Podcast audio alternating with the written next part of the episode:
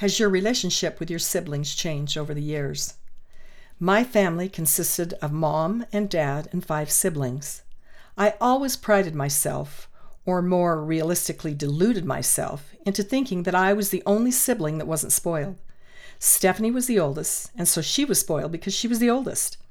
I was next in line.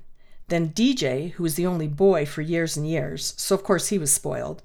Finally, Julie, who was the baby for years and years, so she was totally spoiled. I also had a brother named Jimmy Dale.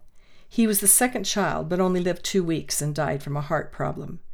Then, when I was 10, we moved to Chile. We adopted two boys, Robbie and Rondo. We got Rob from his 15 year old mother, and my parents' names went right on his birth certificate. There may have been some shady dealings getting him, but I never asked, and I don't know why to this day. Because we didn't want Robbie growing up alone, we went to an orphanage in Santiago and found Rondo.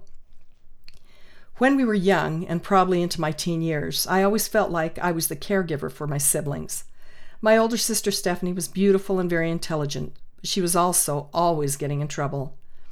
I think she might have been bipolar, but that was not diagnosed in those days. She caused havoc, so it was my job to keep the peace. Things got worse as years went on. She married and had three little girls. But when Dan, her husband, went to Vietnam, Steph got into drugs. She had tried to commit suicide several times in her life. When she was 30 years old, she succeeded. I think that broke my mother's heart as she died one month later of a stroke.